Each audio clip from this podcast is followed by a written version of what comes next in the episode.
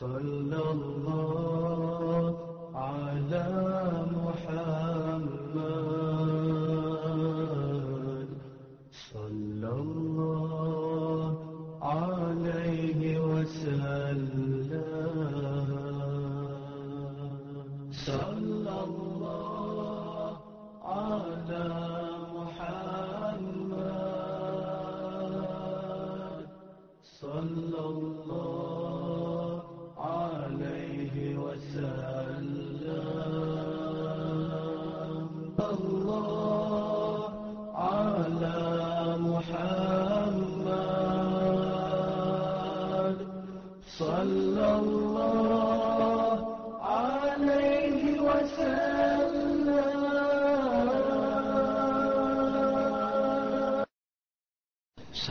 عليكم ورحمة الله وبركاته.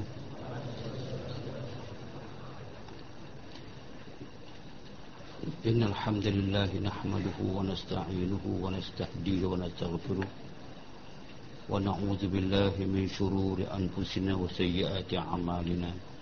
أشهد أن لا إله إلا الله وحده لا شريك له وأشهد أن سيدنا محمدا عبده ورسوله.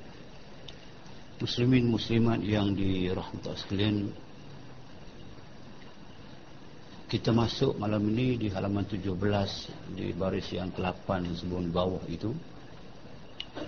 Mudah saja kita cepat malam ini. Dia nak bincang tentang sunat-sunat Yang kita boleh lakukan, senang lakukan Sebelum daripada semayang dan makruh-makruh benda yang dibenci oleh syarak. Yang dituntut kita kalau boleh kita jauhi benda yang makruh Allah Ta'ala tidak suka dalam semayang itu ada beberapa perkara.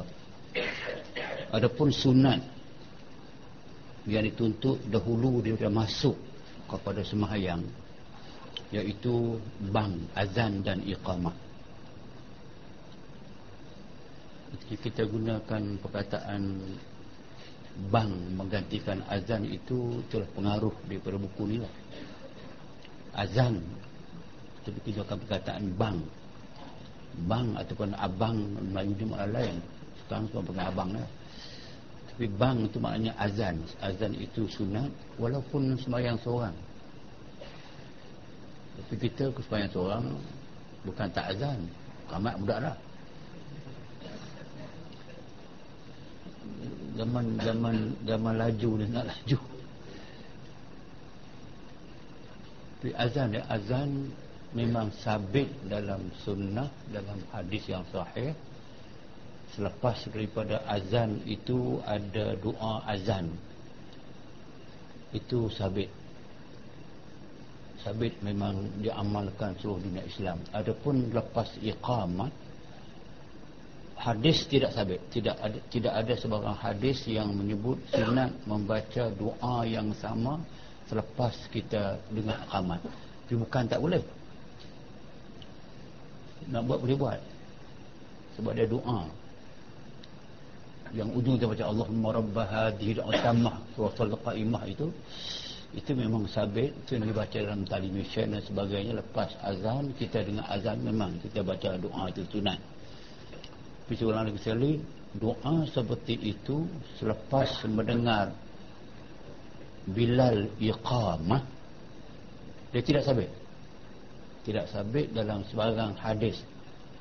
Dan ulama-ulama pun tidak buat yang yang arifin lah. Tapi yang biasa orang buat maka bakat buatlah saya saya tidak buat. Tapi bukan tidak boleh buat buatlah sebab dia doa. Doa itu Allahumma itu doa. Doa ni di mana pun boleh saya nak terangkan hukum saja lepas azan sunat lepas iqamah tidak sabit. Tapi bukan makna bid'ah bukan tidak boleh sebab dia doa. Bang dan iqamah. Dan ia menyahaja. Orang yang nak azan ni orang yang nak iqamah itu dia kena pilih dengan dengan pilihan dia dengan sahaja dia buat apa dia? Dia buat pada tempat yang ada satrahnya. Tempat yang ada hadangan di hadapannya. Seperti jidar. Jindara tu jidar. Jidar makna dinding. So azan dia kena cari tempat yang dihadapannya ada satra ada lindungan ada dinding atau toyonga tiang. Baca atau ting bukan ting tiang ya, kalau dalam masjid misalnya yang ada tiang ha, macam tengah-tengah tiang itu kalau, kalau, kalau bila di belakang dia, dia pilih jangan dia azan tengah-tengah ni dia pergi ke tempat tiang tu. Kalau sini tak apa di depan. Depan ni kira satrah dah. Jadi punya halusin. Atau jika tidak ada tiang tak ada tembok yang tinggi atau suatu yang tinggi dua sepertiga anhasta. Atau dua serta satu per tiga dua satu per tiga hasta. Satu hasta. Dua hasta satu per tiga. Lebih kurang tiga hasta setengah lah. Atau dihamparkan sejadah. Ha. jika tempat tak ada dia dalam keadaan terdesak dan sebagainya dia kena ambil sejadah satu hampar sejadah tempat dia nak nak azan. Atau jika tidak ada digaris di hadapannya daripada tumitnya hingga pada tiga hasta ke hadapannya. Lebih kurang panjang sejarah lebih kurang tu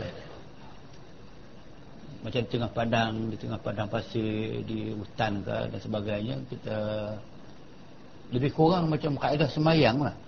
Semayang ni kita ada satrah di hadapan kita. Satrah sempadan atau kita dengan orang nak boleh melintas tu. Satrah. Kalau kita ada sejarah tu dah selesai lah. Itu satrah kita kalau tengah-tengah padang tidak ada satrah kena buat garis di hadapan dia. Dalam tiga hasta ke hadapan garis dia. Ni nak nak bagi orang jangan lintas. Bagi orang jangan lintas.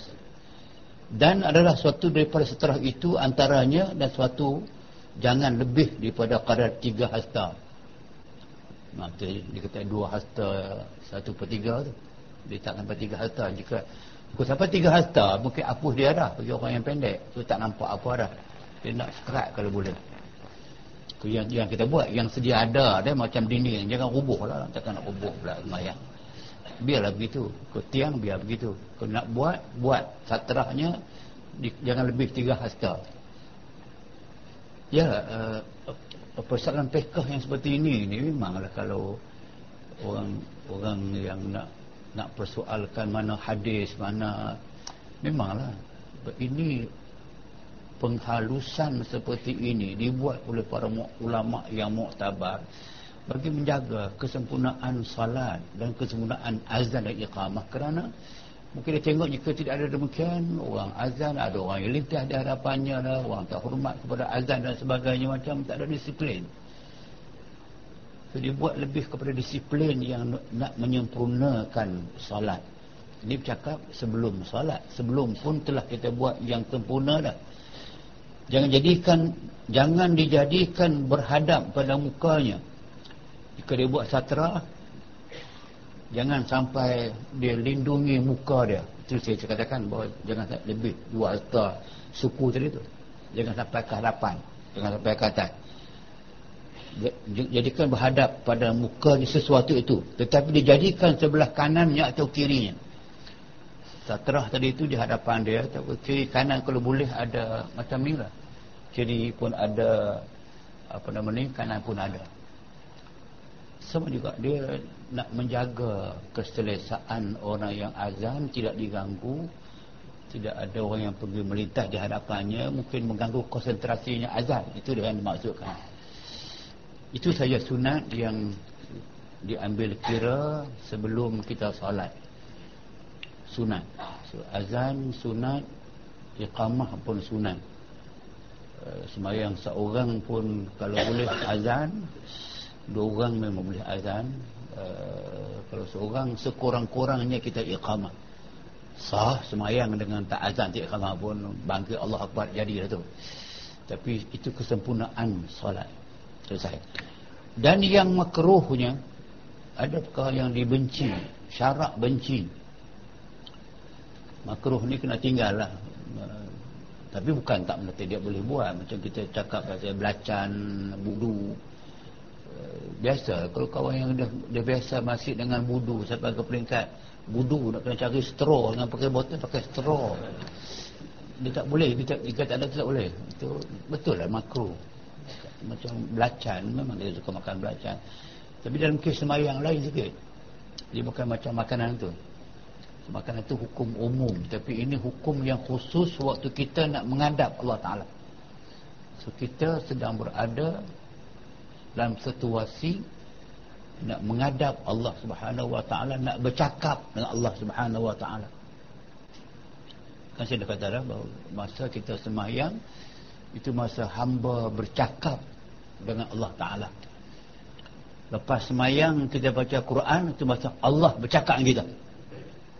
Dengar cakap dia dalam dalam wahyu dengan permannya bila ini sebab tu sebab tu dikaitkan sampai ke peringkat uh, orang yang Nabi kata sesiapa yang makan bawang makan benda yang bau busuk dia jauhlah tak payah mai lah masjid kami ni bukan makna dia larang jangan mai longsong itu senang saja hari Jumaat makan bawang. Nabi kata jangan pergi masjid. Tak pergi bawang bukan haram. Makan petai makan jering. Dah.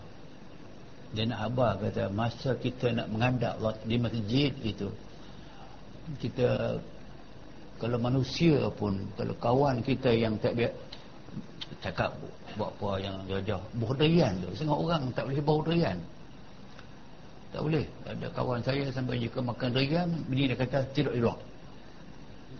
Sampai tak tu.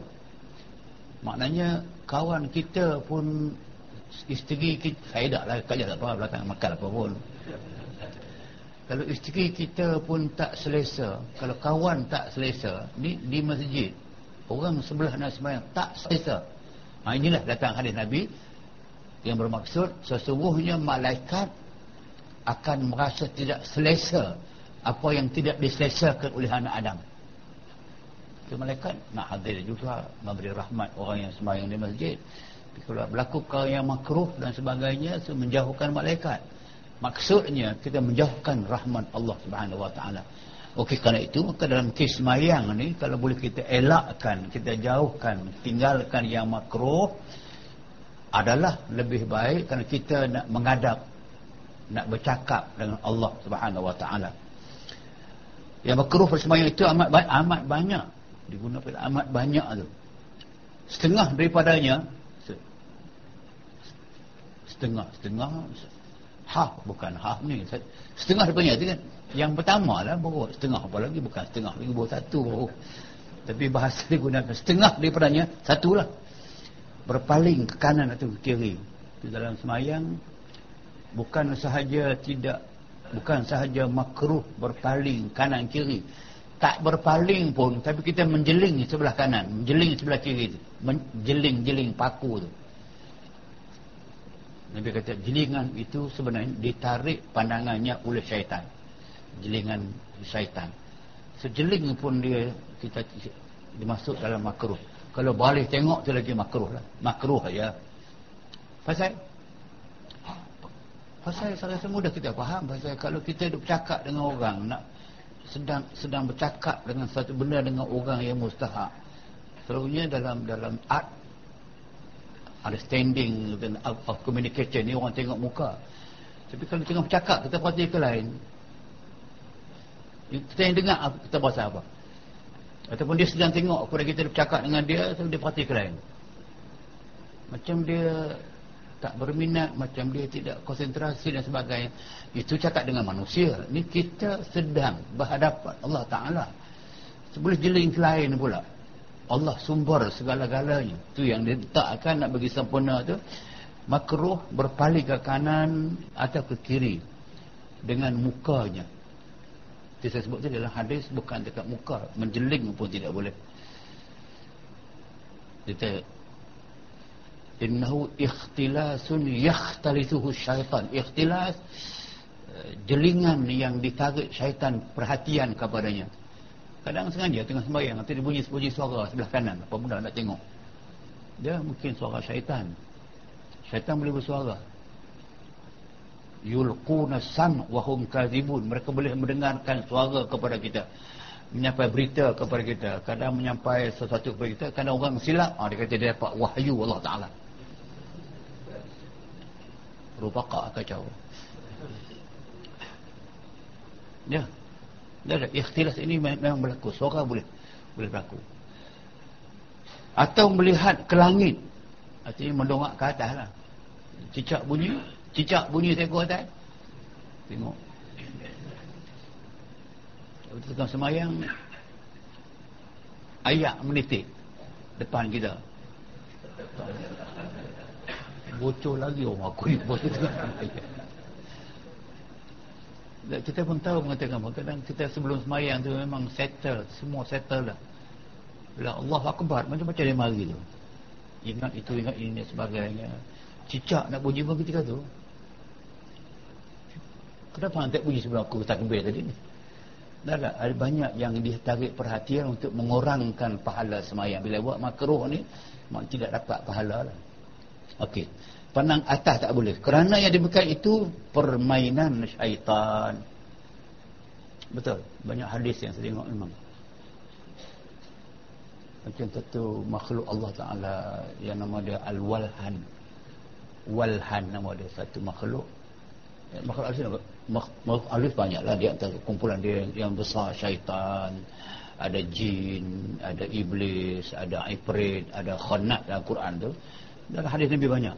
Hatta, hatta Nabi beritahu nama-nama dia. Nama Ammar, nama Amir nama Khizab satu makhluk nama dia Walhan. Walhan. Walhan ini makhluk halus. Hobi dia, kerja dia tugas asasi dia mengganggu orang semayang. Walhan. Was-waskan orang. Daripada dalam bil air lagi dia was-was ada saja cerita yang tak yang menyebabkan orang was-was. Akhirnya was-was di develop develop develop akhirnya nak semayang pun susah. Sebab tu dia kata ni semua yang tadi itu permainan syaitan. Kenapa dia tegah daripada mula? Kerana kalau ada layan yang sikit tadi itu melihat kanan melihat kiri atas ke bawah kerana bunyi cicak tengok cicak itu maknanya anda telah beri perhatian kepada syaitan dia menang sekali maka besok dua kali lusa tiga kali. Akhirnya berlakulah kita tidak konsentrasi kepada Allah waktu kita beribadat yang nama dia semayang. Syaitan. Setengah daripadanya oh, setengah pula lah tu nombor dua lah pula. Menutup mulutnya dengan umpama kain. Semayang mungkin macam di Mekah yang dibekalkan dengan penyekup muka tu. Jaga kesihatan debu dan sebagainya. Orang Indian banyak tak tengok. Kan musim panas eh, orang batuk banyak sebagainya. Sekejaan kita pernah dibekalkan penyekup muka tu. Orang yang pakai tu pula orang perempuan orang lelaki-lelaki. Sedangkan orang perempuan dia diharamkan tutup muka waktu berihram haji ataupun umrah ni tutup dah sebahagian. Pakai. Pakai apa? Kerjaan apa dalam semayang banyak pakai. Ni sebab tu hukum tutup mulut tak boleh. Dengan tangan tak boleh. Umpama kain. Ha, dia ada kecuali. Melainkan menguap. Maka sunat tutup mulutnya kita bukan bukan adat tu kita bila kita muak tu bukan saja kita sampai an, kalau anak kita kecil pun anak besar pun menguap dia anak kecil tidak tahu tutup mulut kita kena tutup. So dia sunat. Menguap tutup mulut. Begitu ke gini ke oh, gitu ke ikutlah boleh tutup tutuplah. Dia sunat. Bukan adat tu. Apa makna sunat? Makna dia hatta hatta Islam memberi ruang kepada kita perbuatan yang begitu simple begitu mudah. Menguap memang menguap dia pun saya dua orang menguap menguap dah pukul tak sampai pukul 8 lagi dah menguap pasal baca kitab yang kitab kitab yang boleh menguap ni. Apa makna sunat? Sunat kamu buat dapat pahala. Dapat pahala. Kalau anak kita menguap tutup. Kalau isteri menguap tutup sendiri dia lah dengan tangannya. Kerana disebut pada hadis apabila menguap seorang kamu maka hendaklah memegangkan dengan tangannya atas mulutnya.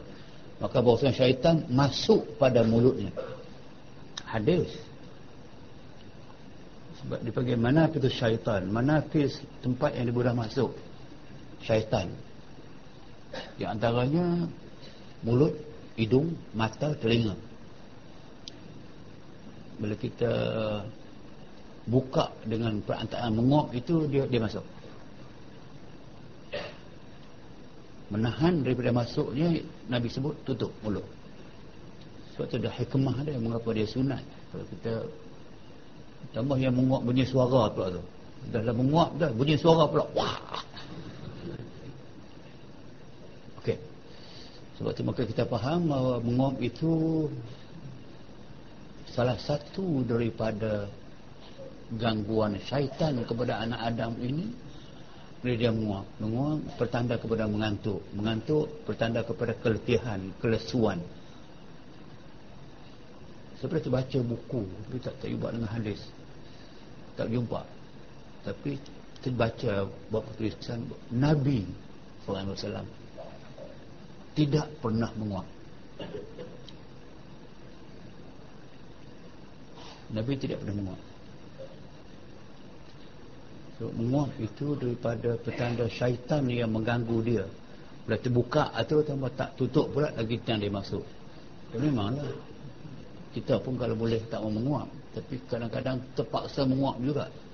Ini dia katakan, ada Nabi mengatakan tutup mulut. Bahawa syaitan masuk pada mulutnya. Setengah daripadanya, yang baru pula. Mesikapkan rambutnya. Menyingkapkan rambutnya atau kainnya. Bagi maksud kalau yang yang bersemayang tidak pakai songkok kan setengah rambut dia tu biar ke bawah. Nature orang Arab dulu ataupun dah menjadi kebiasaan orang Arab zaman Nabi itu rambut panjang. Tak apa yang terurus ada yang lepas ke depan. Lepas ke depan ni dia boleh biar begitu tapi makruh dia biar begitu dia kena singkap nak kena buang bagi sebab tu orang pakai Nabi dia tak pernah terbuka begitu menakan waktu dia haji dan umrah. Itu biasa ni dia tutup. Dia ada seban dia ada songkok.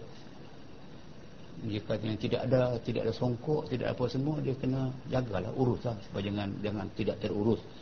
Kainnya ada yang kain pakai labuh eh, dan semayang kena singkatkan bermaksud singkatkan jangan sampai orang kawan terpijak lah. Tapi ini pun ada ada isu uh, ada hadis Nabi yang melarang dia kata ma asfala anil ka'bain.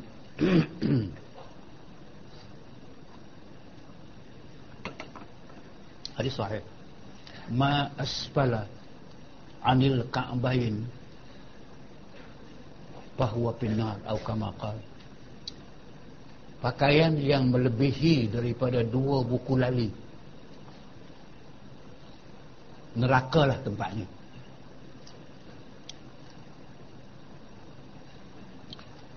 Bila keluar hadis ini orang tahu bahawa saya yang paling labuh yang yang lebih daripada dua buku lali zaman Nabi itu ialah Umar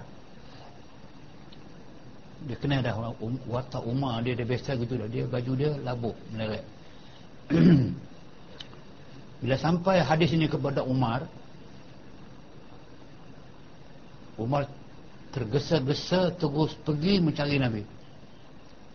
Betulkah ada hadis ada begini telah sebut Pakaian yang lebih daripada dua buku lali ini neraka lah tempatnya. Nabi kata betul? Aku kata betul Umar menangis minta ampun. Nabi gelak Nabi kata bukan kamu wahai Umar. Kamu lebih baju sungguh tapi lasta minal khuyala. Ha, situ yang kena faham hadis tu. Bukan semata-mata kerana lebih sahaja maka masuk neraka maka mesti singkat. Sampai kepada sengaja singkat sampai ke tengah betul tak bila Umar menangis kata bukan, bukan kamu wahai Umar yang aku maksud hari itu bahawa bukan makna orang kita yang pakai baju labuh lebih daripada buku lali itu masuk neraka itu aku maksudkan lasta minal khuyala kamu bukan pakai untuk bermegah-megah. Bukan pakai untuk menunjuk-nunjuk. Tak apa ni isu besarnya bukan itu yang yang saya kata yang tak boleh sebenarnya. Yang yang ada jenis baju yang orang pakai ekor baju kena enam orang pegang. Eh, ujung baju tu enam orang nak kena pegang baju dia pula buat kerja. Kamu belanja mahal keduanya adalah simbol kepada kuala biasa dah lihat balik pun zaman Rom dulu. Masa Queen Elizabeth masuk di, di majlis pengedapan tengok baju dan sebagainya yang melambangkan kepada khoyalak khoyalak ni maksudnya untuk bermegah-megah dan menunjuk-nunjuk. Itu yang tak boleh. Memang Nabi betul sebut betul. Masuk neraka memang puak kapiak masuk neraka pakai ini bukan orang Islam. Tapi yang pentingnya ada ada moral. Ajarannya bahawa tidak boleh digunakan pakai untuk menunjuk-nunjuk bermegah-megah ataupun untuk bertakabur kepada orang. Umar pakai bukan itu. Maka dia boleh pakai. Tak masalah. Ini ha, sampai sini pun sampai dalam semayang pun dikaitkan itu makruh saja. Bukan wajib. Kalau kalau lebih daripada ukulali itu dia haram dia wajib dia wajib dipotong wajib diangkat tapi tak. Cocok dalam dalam makruh saja. Kainnya. Kerana dicegah pada hadis. Ha, sebut tadi ada hadis dicegah tu bagi maksud tadi koyalak tu bukan kita. Lebih dua bawah buku lali saya rasa baju saya kesemut bawah buku lali. Baju jubah saya. Tak sampai ke tanah lah. tapi bukan bukan maksud kita faham itu bukan. Boleh. Jangan jangan tanpa uh, panjang sangat waktu dalam semayang. Takut timbulkan koyalak tu. Dan dimaafkan kepada perempuan. Perempuan tak apa. Sebab memang perempuan kaya labuh kalau singkat nampak kaki pula kaki perempuan ada aurat. Kalau dalam semayang terbuka kaki terbuka aurat. Sedangkan syarat sah semayang itu tutup aurat. Bila terbuka aurat maknanya tidak sah semayang kerana tidak betul aurat. Berapa ramai saya, saya, saya, sebutnya kali dah. Berapa ramai orang yang orang Arab, orang India, orang Indonesia yang pergi semayang Masjid Nabawi, Masjid Mekah tu memang dia tak pakai telkom. Tengkok dia nampak, tangan nampak, kaki memang nampak. Ini saya kata bukan khilaf ulama. Tutup aurat itu benda yang diijmak ulama ke semua. Bukan ada mazhab yang membolehkan kita buka. Itu yang katakan bahawa tak boleh perempuan boleh panjang kaki dia, uh, baju dia sebab memang dia untuk tutup kaki dia dimaaf kepada perempuan tiada mengapa ia sembahyang dengan sanggulnya atau dengan jalinan rambutnya. Itu tak apa. Tadi ni balik kepada rujuk kepada masalah yang rambut panjang tadi itu ataupun tidak um, rambut panjang dengan kain panjang sebagainya itu maka perempuan dikecualikan. Kerana susah untuk menjaga kadang-kadang tu tak apalah. Dengan tidak kemas atau tidak mengapa. Asalkan dia ada ditutup sudah dalam kain ditutup tak apa. Uh, kerana kesukaran atas membukakan sanggulnya dan setengah daripadanya yang bawa pula makruh ia berludah di tengah semayang. Kita tak nampak sangat ni dalam dalam kehidupan kita kita semua dalam surau dalam masjid. Uh, siapa nak ludah? Tapi pangai yang yang suruh makan pinang ludah ni dia tak kira dalam masjid dia ludah. Orang Arab dulu memang berlaku. Dia ludah dalam masjid. Bukan ludah dalam masjid saja zaman Nabi itu dakhal Arabi macam Rasulullah SAW pabah tapi seorang laki-laki Islam masuk masjid Nabawi dia pergi kencing tengah-tengah masjid. Pabah tapi bila dia kencing dalam masjid sahabat main nak pakai main hentam ni buat mak rampik hentam dia. Nabi bangun pisagang mereka. Jangan kita unta yang liar. Terputus daripada kamu. Semakin kamu gempak dia kamu kasar dengan dia semakin dia lari. Macam Arab ni. Kalau kamu pukul dia kamu terajang dan sebagainya dia akan lari daripada Islam daripada kamu. Nabi pergi ajar kat dia. Pegang dia pujuk dia lain kali nak buang air boleh tapi di luar masjid basuh ambil semayang masuk jadi dengan pujuk Nabi itu dia malu dan sebagainya dia minta maaf. Dia tak tahu. Itu guna saya kata. Kalau kalau kencing pun dia boleh buat ludah ni apa aja Lagipun kena faham zaman sebab zaman hadis ini keluar zaman Nabi dulu. Masjid Nabi itu atas, atas apa nama ni? Pasir je ludah. Jadi hukum tu ada. So kita bukan bukan sentiasa semayang di surau dengan masjid. Semayang raya. Lagi seminggu. Di Padang kebanyakan orang buat di Padang. Kalau Padang tu ada ya. Kita dalam Padang boleh buat boleh dalam masjid atau apa. Tak apa. Pergi main di Padang tu ada orang yang nak ludah dia ludah. Lagi tempat itu jadikan tempat semayang maka mengambil hukum masjid maka tak boleh ludah di hadapan. Ludah di tengah semayang. Tengah semayang tu tak boleh ludah di hadapan. Atau di kanannya. Hanya apabila hendak beludah beludah sebelah kirinya. Peraturan sama begitu. Maksudnya? Halusinya kita. Kalau dekat itu saja kita baca kita saya tahu je lah tapi tak tahu hikmah. Hikmah kita ialah. Dalam hadis lain Nabi menyebut kalau kita tidur malam dan diganggu oleh syaitan sama ada tidak dapat tidur ataupun tidur selalu terjaga-jaga atau tidur bermimpi yang yang menakutkan yang mengerikan. Kamu terjaga pada ketika itu Nabi kata wa an yanfus ala shimalihi biriqin. Hendaklah dia tiup sebelah kiri dia dengan sedikit riq-riq air liuk. Macam sembuk lah. Gitu. Keluar sikit air liuk. Kalau segi dia tidur tulah kiri. Nasib lah. Tapi pengajaran pentingnya bahawa kita tiup uh, beludah kecil ataupun rik keluarkan sedikit air sebelah kiri. Pasal syaitan yang mengganggu itu dia ada di kiri kamu. Sama ini sebab yang yang menyuruh dia ludah tadi itu yang menyebabkan air liur dia keluar dan sebagainya tak boleh telan dan sebagainya nak ludah siapa yang buat kerja syaitan.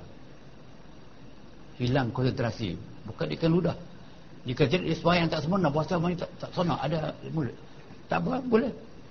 Bukan tak boleh. Tapi jangan di kanan jangan depan. Di kiri. Timbul soalan kalau kita kawan? Pandai-pandai lah. Pasal perlu dah di kiri? Sebab yang mengganggu tadi itu syaitan. Dia ada di kiri. So, banyak ada sangat sebab tu kita dah tengok dia punya sinkronat dia punya dia punya cantiknya susunan tu. Dia ke semua dia dia dia sikun Islam kita semua yang kita buat sunat dengan kanan. Salam kanan. Orang tidak pernah salam tangan kiri. Tapi popok Bapak scout tu Dia kena salam dengan tangan kiri kan? Kau tak boleh ubah ke? Nah. Pasal apa tangan kanan? Nak jalan pun kita langkah tangan kanan Makan tangan kanan. Uh, Jangan timbul seorang Saya maaf saya kidal. Tak kidal silap kita. Kena ubah tangan kanan. Semua Pasal apa Inna Allah yuhibbut tayamun. Allah suka yang kanan. Dalam Quran, wa ashabul yamin ma ashabul yamin fi sidrin makhdudin wa talhin mamdudin wa dhallin mamdud sampai akhir ayat. Ashabul yamin puak-puak kanan. Ashab kawan-kawan. Al-yamin kanan. Ma ashabul yamin. Tahukah apa dia puak-puak kanan ni. Puak kanan ialah orang yang fi sidrin makhdudin wa talhin mandud. Mereka berada dalam naungan Allah Subhanahu taala yang completely. Di bawah naungan bayang-bayang yang sejuk waktu orang semua panas tiupan bayu yang sejuk macam air condition dan sebagainya air cooler. Dengan buah yang banyak itu dia kena ashabul yamin sebab tu Nabi buat apa? Sebuah tangan kanan dia tak buat tangan kiri sampai aku tadi bila buat yang kiri ni benda yang agak negatif pada kita. Tadi lah.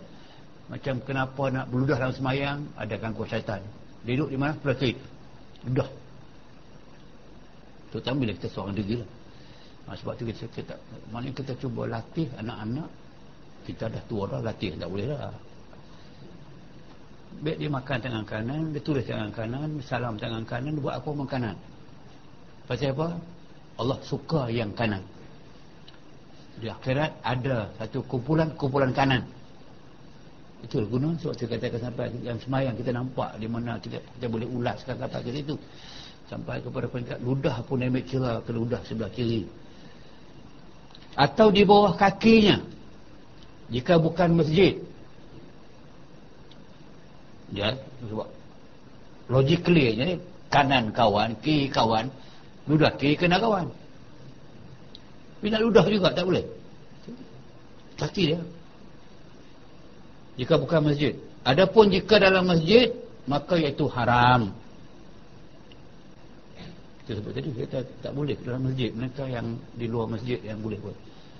Kerana disebut pada hadis beludah dalam masjid itu khati'ah satu kesalahan. Beludah dalam masjid ialah di, di rumah Allah cuba kita bayang tengok kalau kalau kalau rumah kita pun datang pelawat rumah kita ludah atas kapek kita Oh. Kalau rumah kita, rumah kita pun kita berasa tertekan, terasanya apa jenis manusia. Ini rumah Allah. Boleh main ludah-ludah ke? Lagipun eh, sampailah kepada saya katakan disiplin, disiplin, jaga kebersihan, jaga tempat yang cantik dan sebagainya.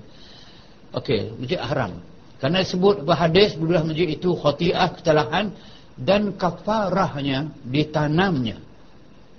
So, ludah tadi sama ada kahak ataupun ni kena tanam. Kena korek. Masjid dulu tak apalah masjid dulu pasir aja. Masjid sekarang ni ada tile ada mozaik nak kena tebuk tak sampai ke situ. Tapi maknanya dia ada kafarah kafarah ini maknanya kena bayar tebus dosa. Macam kafarah Laila. Um, keparat baik keparat keparat sumpah. Kita bersumpah kita langgar sumpah. Kita kena bayar keparah uh, orang pandang ringan apa? Ya sumpah itu kita menggunakan dengan nama Allah wallahi ataupun billahi wa tallahi macam sumpah jawatan. Agung sumpah dengan nama tu saya tak tahu yang lain. Kita tengok. Bila sumpah dengan nama Allah nak buat sesuatu yang baik jadi kita tak buat. Uh, sumpah Allah ya aku tak aku tak akan buat begitu dah. Dia buat juga. Makna dia dia menggunakan nama Allah untuk kepentingan dirinya dan dia cabul nama itu dengan melanggarkan apa dia sumpah. Tapi dia gunakan nama Allah. Kalau orang gunakan nama kita pun kita marah. Bagi tujuan tidak baik lah. Tujuan baik tak apa. Ini kita gunakan nama Allah. Tujuan nak kita nak nak melanggar sumpah itu kita gunakan. Wallahi. Sebab itu maka dikena bayar kafarah. Jika tak bayar kafarah, kafarah itu maknanya boleh menutup, boleh menghilangkan kemurkaan Allah kepada kamu kerana kau bayar harga yang nama dia kafarah atas atas suatu simbolik. Apa dia? kepada sumpah kamu kena bagi makan kepada tu kena merdeka seorang hamba fatahriru raqabatin mu'minah itu kena kafarah dia nak kena merdekakan seorang hamba bukan senang nak hamba kata kesalahan itu besar mana dulu pun bukan mana orang Islam boleh boleh merdekakan hamba senang-senang dia ada harga dia mahal kalau hari ni pun bukan senang cari hamba. Tak apa, boleh ganti lain. So ganti yang ringan. Tapi bukan makna ringan. tu dosa tu ringan. tetap besar tetap juga tahrir merdekakan seorang hamba mukminah yang mukmin sekarang mungkin ada, masih lagi ada hamba di Afrika masih lagi ada hamba di Amerika lagi banyak hamba. Maknanya besar kesalahan itu. Tapi diringankan atau jika tidak ada hamba bolehlah kamu pilih untuk beri makan kepada 10 orang fakir miskin ataupun bagi pak, puak, bagi makan ataupun bagi pakaian fakir miskin ataupun dia kena lagi ringan sampai mereka puasalah kamu tiga hari. Puasa Allah itu kaparat sumpah. Ini kaparah kepada yang nama dia ludah dalam masjid tadi itu kapar dia orang tu nak kena buat? Nak kena buat sendiri. Kena tanam. Maksudnya kuat lubang. Ludah tadi tu dia kena kumpul balik masuk dalam tu ditanamkan. Dengar ringan tapi dia sebut kaparah. Maknanya ada dosa kena tebus. Dan banyak dosa yang tak kena tebus yang kena tebus dia berat. Macam orang bunuh orang dia ada kaparah. Kerana baik ke zaman Nabi kaparah kepada bunuh orang. Itu bunuh orang salah bunuh. Kena bayar diat diat dia panggil diat. 100 ekor unta. Itu yang logiknya hukum Islam. Itu dia tak bagi dengan dinar. Kalau bagi dinar dulu nak kena transport dinar ini berapa pula sebagai dia payah. So ambil nilai yang sama dengan seratus ekor unta. Senang dah. Berapa orang zaman Nabi itu yang boleh bayar? Bila bunuh orang sebagai seratus ekor unta. Maknanya dia besar dosa itu besar. So, dia sebut kaparah maknanya besar kesalahan. Ditanam. Selesai. Dan setengah daripadanya yang pula bertelakan pada pinggangnya cekak pinggang. Semayang cekak pinggang. Saya ingat nama cekak pinggang pun memanglah ada orang buat zaman Nabi pun ada sebab itu maka dia tegah dijadikan dia sebagai satu larangan termasuk dalam makruh pun. Tidak bercekak pinggang kerana ditegah pada hadis ada hadis yang yang saya faham cekak pinggang ni bukan tidak boleh dalam dalam sembahyang sahaja. Dalam semua gerak-geri manusia muslim ni memang ditegah. Kalau ya dalam dalam kategori makruh tapi punya halusinya kerana dia tegah pada hadis. Cakap pinggang itu kerana menyerupai dengan orang yang takabur dan syaitan. So syaitan dalam banyak-banyak dia berdiri dia cakap pinggang sesuai sesuai dengan sifat asal iblis itu yang telah bertakabur ketika Adam jadi dahulu dia aba wastakbara wa kana minal kafirin. Dia takabur itu memang sikap takabur diterjemahkan dengan perangai dia. Dia suka bercekak pinggang. Bercekak pinggang begitu dan uh, dia kata dan demikian lagi ahli neraka apabila mereka kesenangan dikerjakan demikian itu. Rupanya ada ada ada, ada mesej ini orang dalam neraka ni bukan sentiasa seksa sampai menapas tak boleh bersembang tak boleh. Ada masa daripada senang tu. Waktu mereka senang tak kena azab tu mereka duduk dalam keadaan bercekak pinggang padahal dia di neraka betul. Dalam ayat lain tu.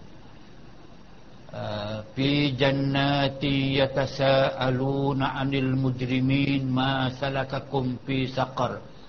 Qalu lam naku minal musallin wa lam naku nut'imul miskin. Sampai kepada wa kunna nakhudu ma'al khaidin hatta atal yaqin. Makna dia orang yang dalam syurga nanti di akhirat insyaallah kita syurga. Yatasaaluna. Kita duk tanya mana kawan kita si pula dulu. Kawan kita yang sama-sama pergi kuliah bangi dulu mana dia? Tak jumpa. Duk cari baik kau banyak. Kau yang makan sama di mana. Dia tak selalu tanya tanya malaikat beritahu kemudian. Bukan kita tu orang lain tu. Eh, kawan si pulang kamu itu dia berada dalam neraka bolehkah tidak kami nak pergi ziarah mereka? Boleh. Sebab dalam syurga ni buat apa? Boleh. Minta masuk neraka? Boleh. Tapi tapi kami nak masuk neraka ni buat kawan kami ni tapi panas tak nak lah. Boleh? Bisa diatur? So pergilah. Eh Quran ni Pinjanati sesaklun orang yang orang yang dalam syurga tadi bila nak jumpa dengan memang boleh pun kita dalam syurga boleh pergi tapi orang neraka tak apa. Kalau orang neraka boleh masuk syurga, oh beratlah kita. Boleh cakap pinggang dalam syurga pula ah, menyampah aku. Ya tasalun, boleh pergi tanya. Boleh jumpa dengan ramai orang dalam neraka tu ya tanya. Ma salakakum fi saqar? Apa sebab utama kamu sampai masuk neraka ni? Qalu. Atau boleh sembang. Boleh sembang. Qalu. Boleh jawab. Kalau mereka duk tungin tungin terbalik tungin buyur dalam neraka. Nak jawab macam mana? Sembang macam mana? Ada masa yang dia boleh sembang? Boleh sembang. Qalu dia lam naku minal musallin kesalahan saya dulu ni saya semayang ni tak lekat. Tak semayang betul-betul. Ataupun semayang juga tapi banyak yang tak sah. Kau ni kata walam nakunut aimul miskin. Saya dulu orang kaya duit banyak tapi tidak pernah saya bagi makan kepada fakir miskin. Yang pula katakan wa kunna nakhudu ma'al khaidin. Kami suka sangat masuk bukan gulungan-gulungan yang buat maksiat. Lawan motor join motor. Mak nampik mak nampik lah. Suka sangat join dengan orang karaoke karaoke buat-buat kejahatan. Hatta atanal yaqin. Sampailah kami mati. Saya nak bawa anak mengatakan bahawa memang. Ni, nak, nak kait balik dengan cerita buku ni, ni cerita kita ni memang neraka tu ada masa yang mereka bersenang-senang sekejap. Di masa bersenang sekejap itu mereka bercekak pinggang. Eh lagi ni sampai dalam neraka pun. Padan lah.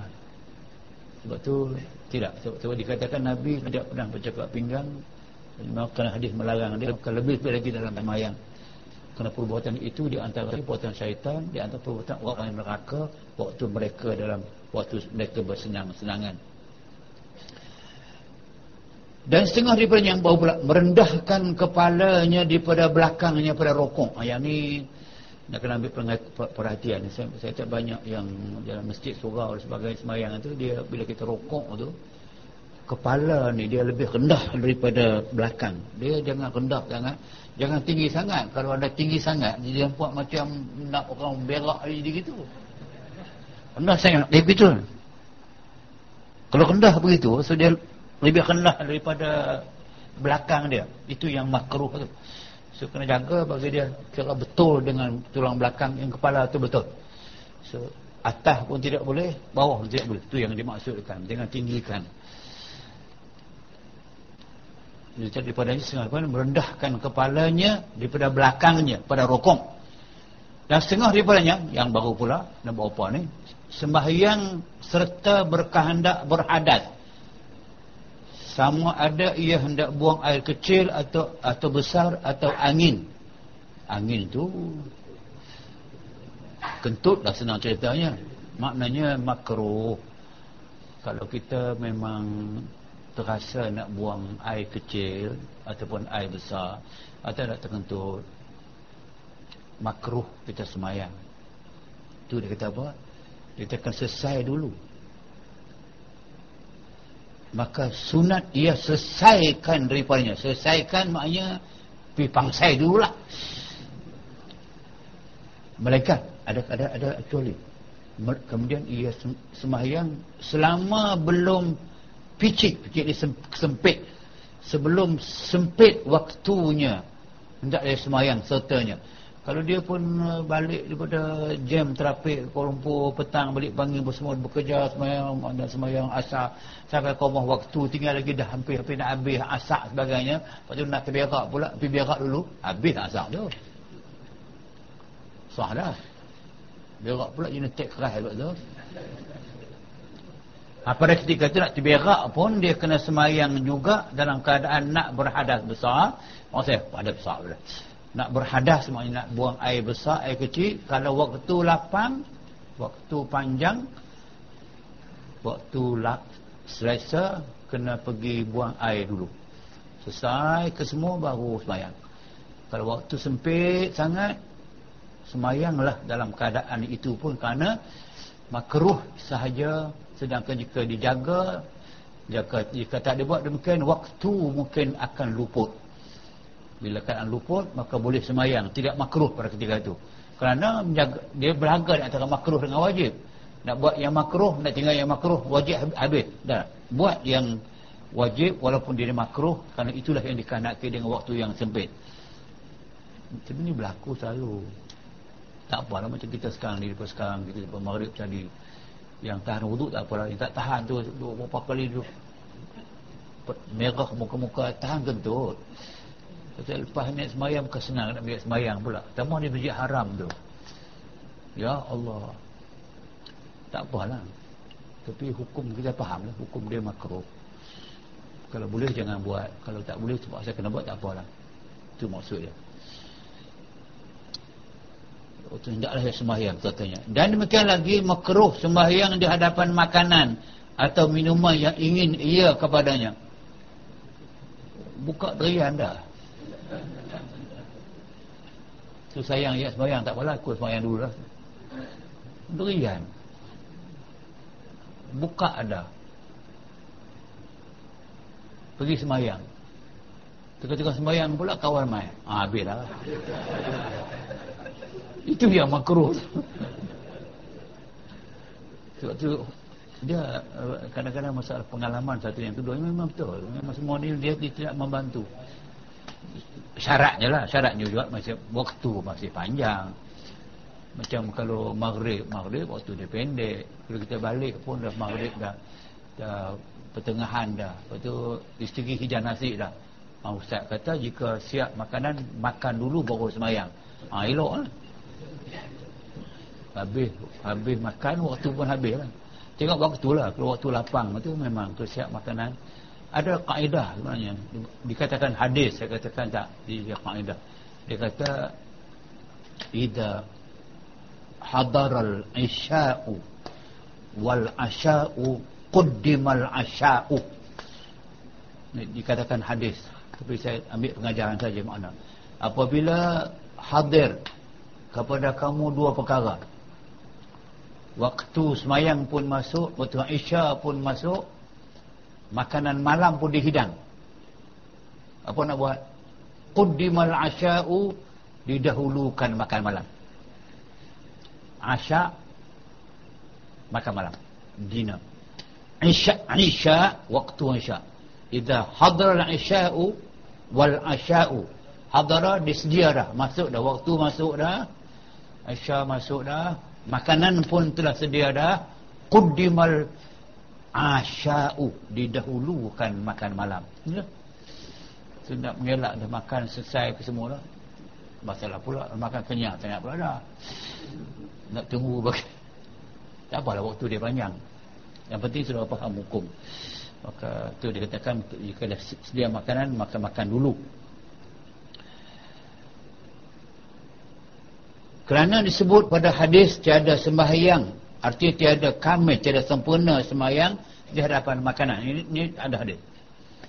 Tidak sempurna la salat liman qadaba amam ta'am tu. Tidak sempurna sembahyang orang yang disidangkan makanan di hadapannya.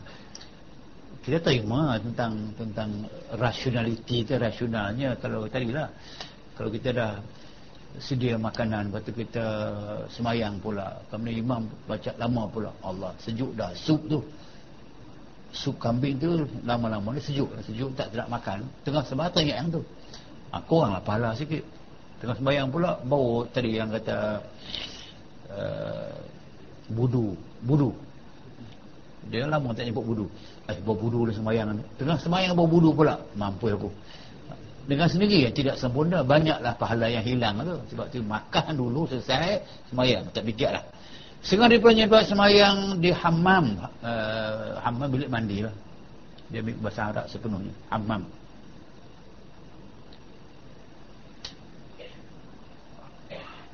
Hammam. Dia bilik mandi. Hammam. Burung. Burung apa nama ni. Apa. Orang belah di rumah tu. Merpati. Hammam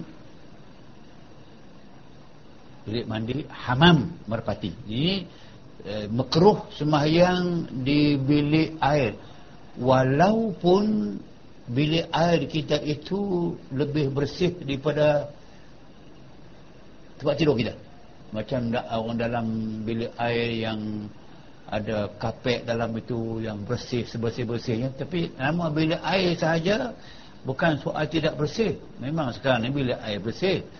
Najis yang ada dalam tu dia kata lah flush dia pergi dah. Tak ada dah. Bukan itu. Itu satu satu satu di antara tak bersih. Yang keduanya sebab hamam ini tempat yang diberi Allah Ta'ala kepada syaitan untuk menjadi rumah mereka. Tempat yang mereka jadi rumah mereka ialah hamam. Bilik-bilik mandi. Sebab itu maka makruh semayang di hamam. Dan pada tempat jurang bukit. Maknanya bukit yang yang curang begitu pergi semayang tempat curang tu. Apa kono semayang situ kan? Bergolek ke bawah pula. Menyusahkan Eden aja. Maksudnya bukan bukan deren saja. Tempat yang tidak selesa. Uh, saya teringat empat, empat minggu sudah saya pergi hutan uh, Pahang Buburu kita semayang jamaah di tempat saya semayang kebetulan ada lubang. Dia duduk tak betul. Sujud pula ada batu. Tani pun batu tani pun batu. Tapi tak boleh angkat. Tak boleh angkat. Gagah tolak sikit itu. Batu juga. Rupanya bukan batu pokok uh, uh, hutan tu dia tembang gitu dia jadi hanya dia, dia makruh ni. Sebab dia kena pasti dulu tempat tu sesuai dan sebagainya. Eh, satu lagi pun macam kita faham juga ni banyak ni dia punya rintitan macam kita tak apalah ni kita semayang atas kapek kan. Cuba bayang tengok yang semayang di atas bare cement atau di atas marmar kan bagi kaki yang bila duduk tu cukup sakit tu. Pijak bila duduk iftirah tu. Tawaruk tak apa kaki di bawah. Duduk tahiyat awal duduk macam baca dua dua atau dua sujud kan. Duduk tu sakit. Sakit betul. Sampai dia tengah semayang sakit mana konsentrasi? Ha, tu dia kata kena pasti sebab tu kalau boleh. Ini masjid-masjid di Thailand ni kau tengok kebanyakan di Thailand dengan di, di Indonesia banyak digunakan simen biasa ataupun digunakan marmar ataupun tile yang tidak ada kapet. Mereka tak buat kaki mereka tu dah confirm dah. Dia kulit kaki pun 2 inci tu. Kita ni yang duk pakai kasut sebagai bila duduk sakit nak duduk atas duduk atas tumit saja tak boleh. Sebab itu duduk syaitan. Duduk atas tumit tak boleh. Memang dia tegak jangan duduk atas tumit. Semesti kaki satu nak kena lipat. Ha, inilah yang saya ambil sini. Sepatutnya tempat-tempat semayang jangan dipilih tempat yang bermasalah. Contoh dia di lereng bukit. Tak selesa duduk begitu. Cari tempat lain lah yang lebih selesa. Sama juga kalau tak selesa. Sama tak selesa semayang di atas batu. Tapi kalau semua tak ada tempat lain yang sesuai lah memang boleh boleh semayang situ pun. Cuma makruh sahaja. Ok dan tengah jalan. Bayang tengah jalan. Cuba bayang tengah jalan kereta nak main depan.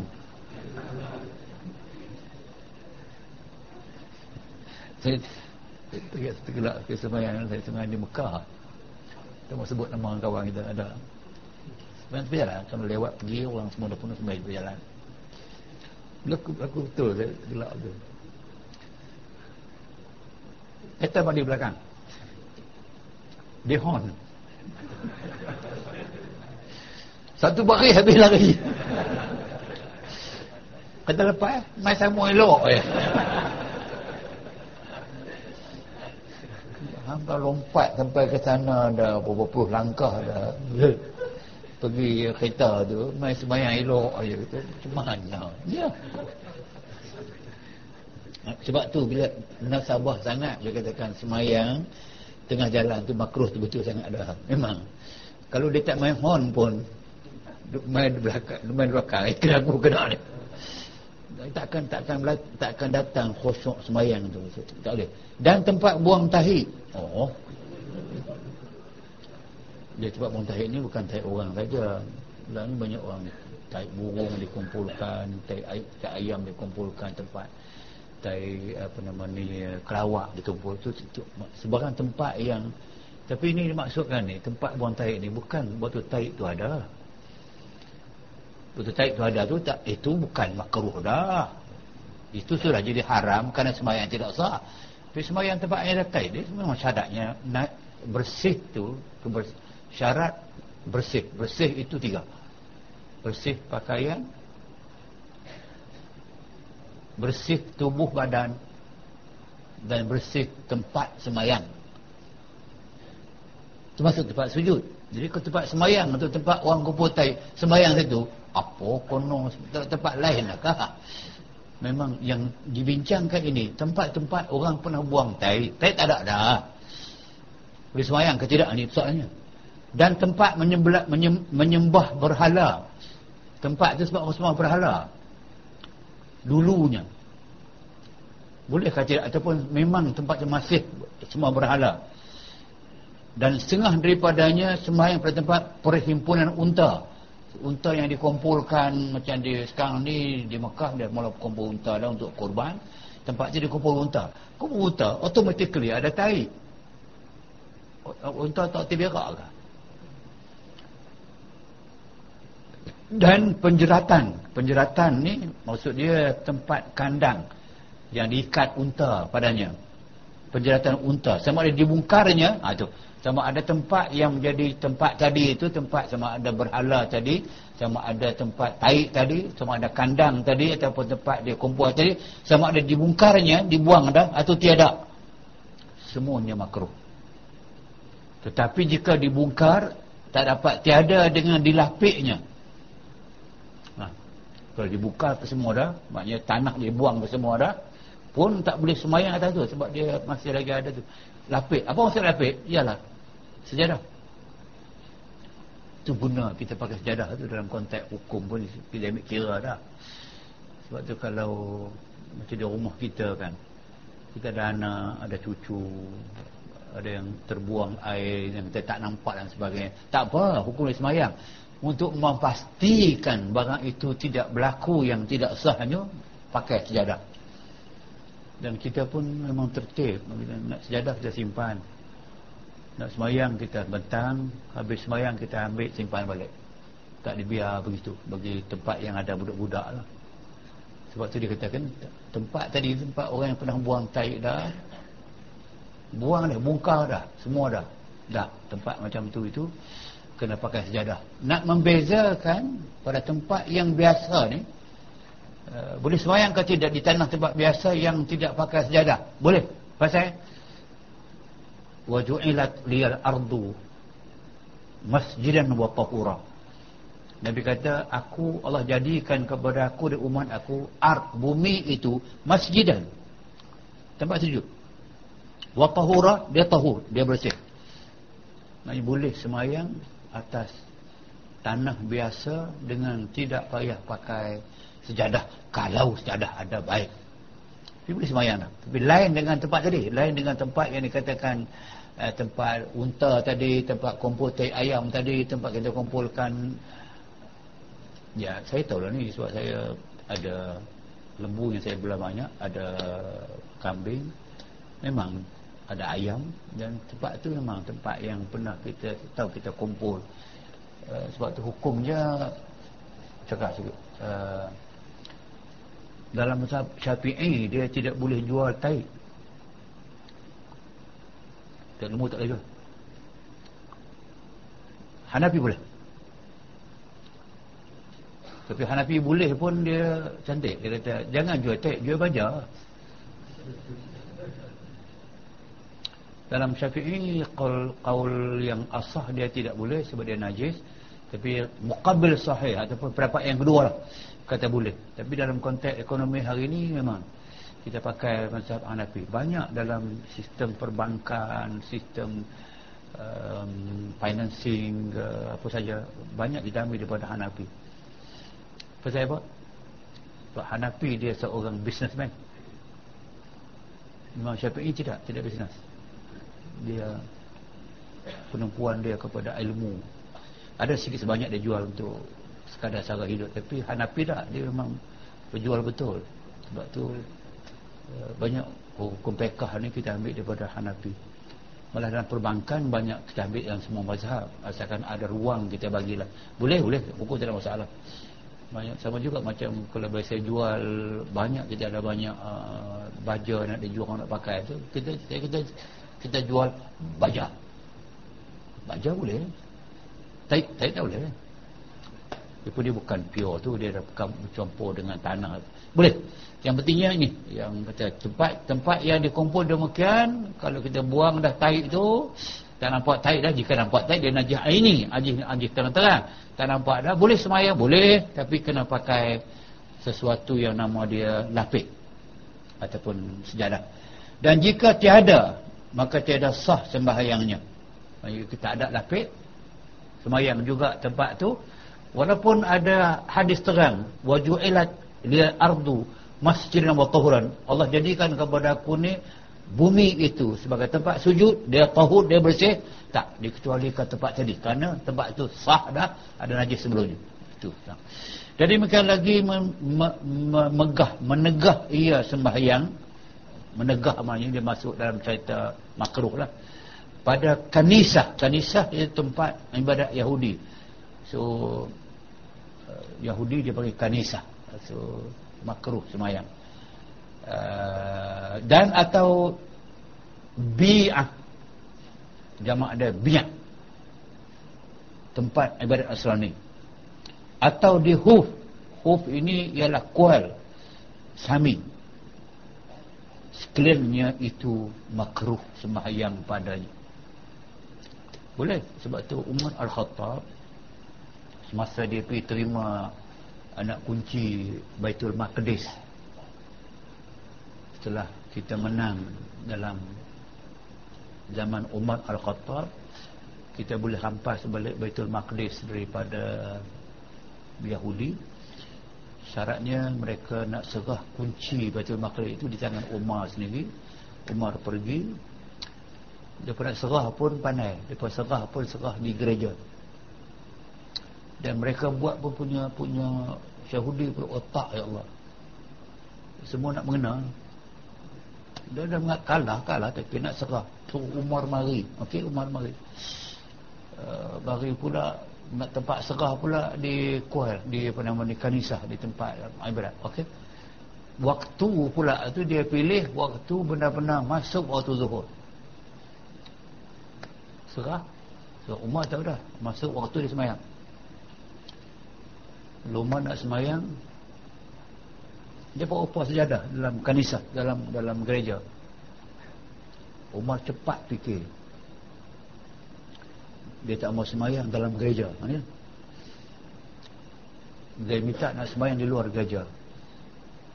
Ketua askuh ketua ketua kepada gereja tu adakah agama kamu melarang kamu daripada semayang dalam gereja kami? Soalan tu checkmate lah. Nak jawab macam mana ni? Umar pun cepat tu itu ketua kita betul Umar kata tidak. Bukan agama aku larang tapi yang aku bimbang. Kalau aku semayang di sini hari ini besok takut orang Islam rampat ini buat masjid. Pasal Umar semayang di sini. Ah elok elok am. Yang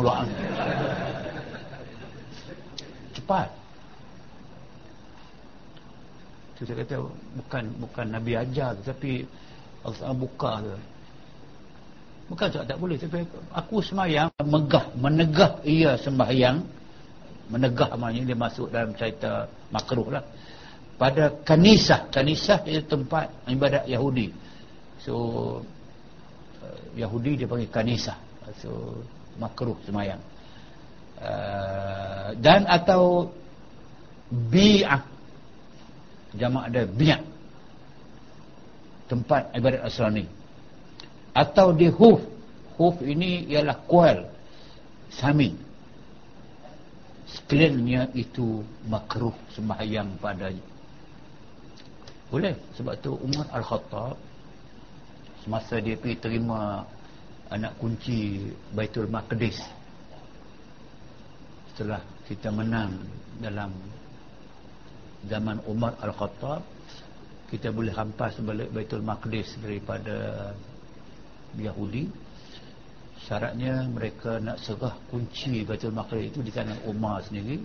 Umar pergi daripada serah pun pandai daripada serah pun serah di gereja. Dan mereka buat pun punya punya Yahudi pun otak ya Allah. Semua nak mengenal. Dia dah nak kalah kalah tapi nak serah. Tu Umar mari. Okey Umar mari. Uh, bagi pula nak tempat serah pula di kual di apa nama di kanisah di tempat ibadat okey? Waktu pula tu dia pilih waktu benar-benar masuk waktu zuhur. Serah so, Umar tahu dah masuk waktu dia semayang. Umar nak semayang dia pun upah sejadah dalam kanisah dalam dalam gereja. Umar cepat fikir dia tak mau semayang dalam gereja. Ni. Dia minta nak semayang di luar gereja. Ketua askuf ketua ketua kepada gereja tu adakah agama kamu melarang kamu daripada semayang dalam gereja kami? Soalan tu checkmate lah. Nak jawab macam mana ni? Umar pun cepat tu. Itu ketua kita betul Umar kata tidak. Bukan agama aku larang tapi aku bimbang. Kalau aku semayang di sini hari ini besok takut orang Islam rampas ini buat masjid. Pasal Umar semayang sini. Ah elok elok am yang elok am cepat. Tu saya kata bukan bukan nabi ajar tapi Allah buka tu bukan sebab tak boleh. Tapi aku semayang aku balik. Esok dia buat masjid jangan kata apa? Hujah mereka kamu yang serumah semayang sini kan? Ha, kalau maknanya umat semayang itu isyarat kepada kami sini buat masjid. Itu sebab tu siapa hukum memang boleh.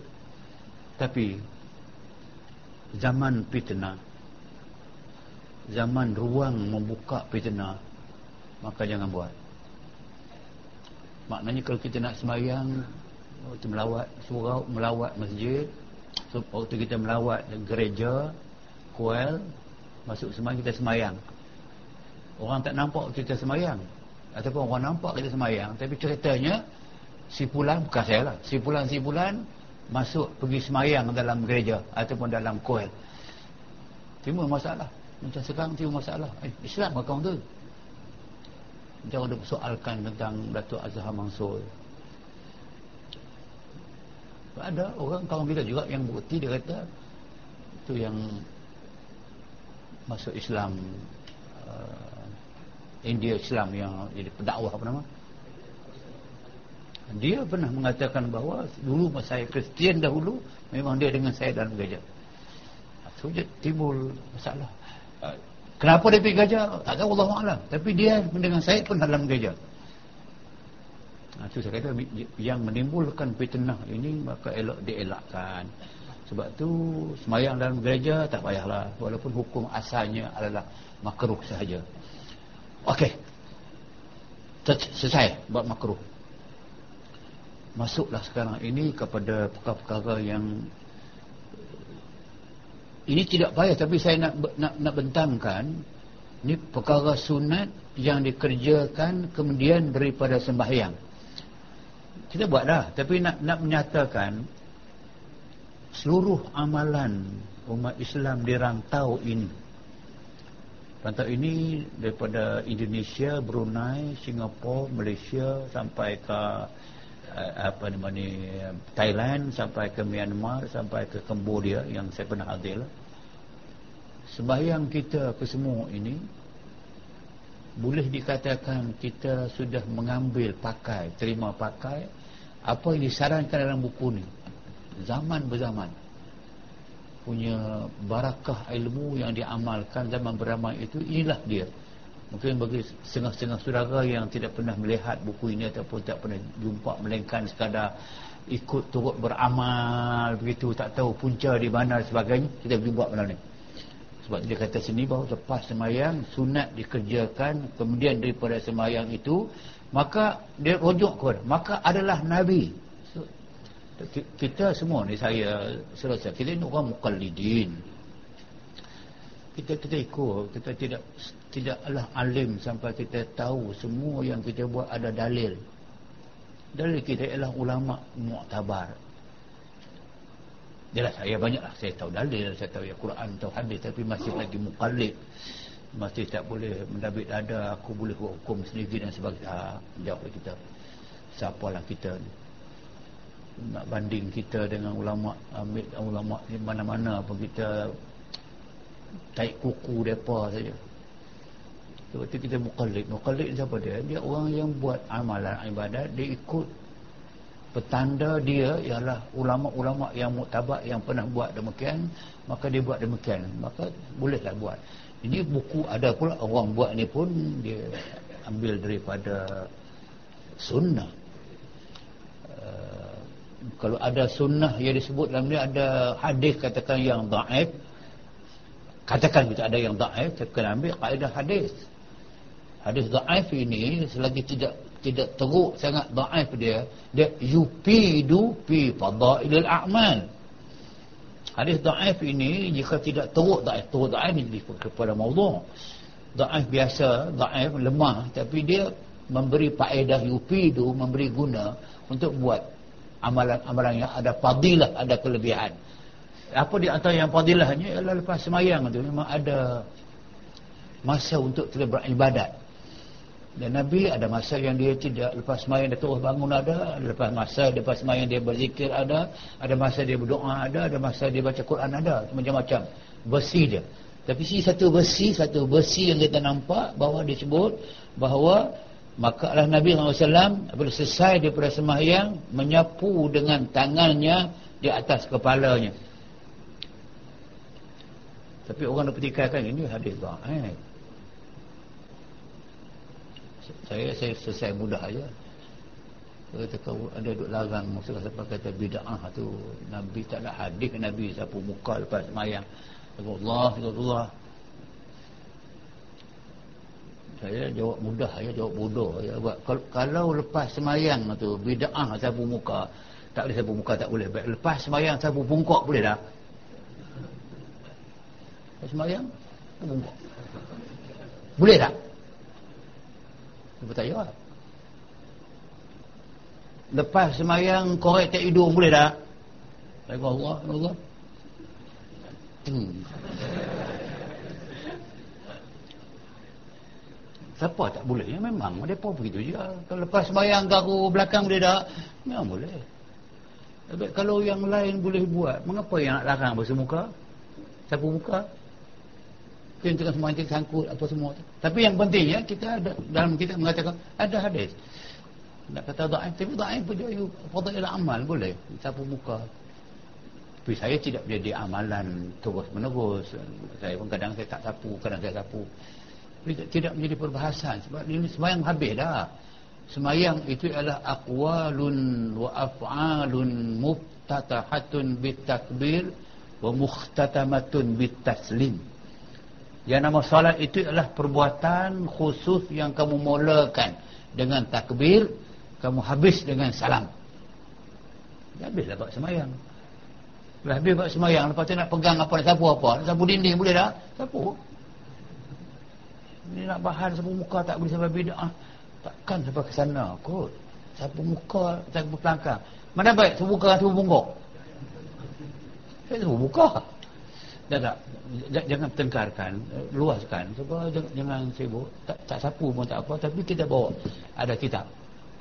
Ada yang dia katakan ikut uh, Sahabat paling bangi dia ambil daripada eh, Imam Ghazali daripada kitab Ghazali ini ada hadis dikatakan mengatakan bahawa Nabi sapu menyapu dengan tangannya atas kepalanya dan dibacanya Bismillahirrahmanirrahim. Allahumma adhab anil hamma wal hadan yang kita beramal yang ujung tu. Bila sapu zaman ayah saya saya ingat ayah saya tak berhenti yang tu. Dia bagi salam dia sapu dia baca Allahumma adhib. Adhib tu bukan azhab kalau azhabu tu saya pergi. Dalam ini bukan azhabu azhibil azhib annil hamma wal hazan. Maknanya ya Allah hilangkan daripada saya kesusahan dan luka cita. So doa. Kita minta Allah jauhkan Allah hilangkan alham. Ham ni uh, keluh kesah lah. Uh, ham orang yang mahmum ni yang uncertainty yang susah. Hazan hazan duka cita. Allahumma adhib adhib ya bukan adhab. Adhab saya pergi. Adhib pergilah. Menyahlah. Hilangkanlah segala duka cita dan susah duka daripada saya. Kemudian membaca daripada semayang subuh dan maghrib. Ha, ini kita tidak baca tadi itu memang la ilaha anta la Allah wa la syarika lahul mulk wa lahul hamdu wa kulli syai'in. Qadir 10 kali sekali boleh dua boleh tiga boleh empat boleh sampai 10 kali boleh baca 10 kali dibaca kemudian daripadanya astagfirullahalazim astagfirullahalazim tapi yang kita biasa buat, kita start dengan istighfar dulu. Tak apa dulu, kemudian tak ada masalah. Dulu kemudian ini bacaan-bacaan yang dipanggil wirid. Macam orang start dengan Qul Allah, start dengan Pala, Qul Bina, tak, tak masalah. Tapi ini ada astagfirullah tiga kali. Pun kita buat. Yang pun kita buat. Lepas tu, Allahumma antas salam. Memang kita buat. Ini kita baca pun. Allahumma antas salam. Wa minkas salam. Itu kita tambah wa ilaika ya'mudus salam tak apa juga tak ada masalah fahayina rabbana bis salam wa dakhul jannata daras salam tabarakta dzal jalal wal ikram tadi baca pula ayat kursi ha, kita baca juga ayat kursi dan ayat syadallah hingga akhirnya kita baca habis itu kita baca subhanallah 33 kali alhamdulillah 33 kali Allahu akbar 34 kali nak mencukupkan 100 So 30, 30, 30, 30, 33, 33, 99. Melengkapkan 100, maka yang ujung tu sampai 4, 34 kali. Kemudian dibacanya, Ya Allah, rumah, betul itu syak yang qadir. Yang ujung tu, memang betul. Dan Allahumma la mani yang ma'ataita Allah yang mana Allah telah sucikan itu pun dibaca.